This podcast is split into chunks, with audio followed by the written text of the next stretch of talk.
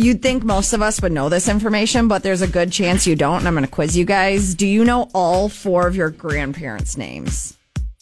I do. Their actual names, or do I have to go with So that's their nicknames? So I'm glad you brought that up because that's where there's confusion in my life because I don't know.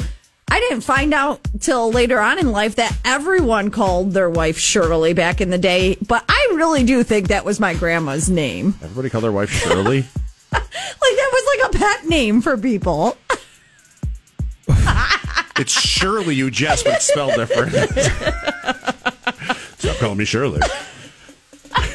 Watch airplanes. Sometime you'll get that. I I I I think I I don't think anybody ever did.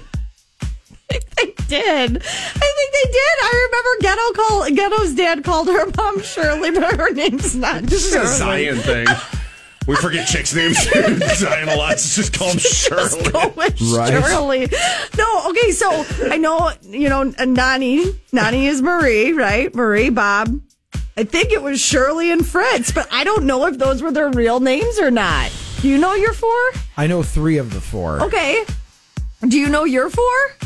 Well, do you- how do you only know three of the four? because I don't know what my dad's mom's name was.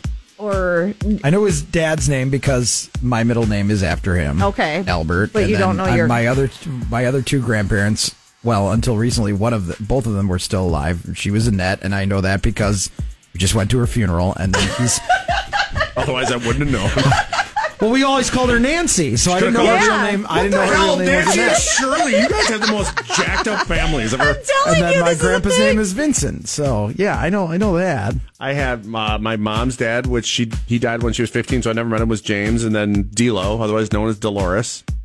in was my Flow mom's. Rider. And then Flo Flo Rider Rida. was Florence, and then my grandpa's name, my dad's dad was Harding, but he was Aloysius first.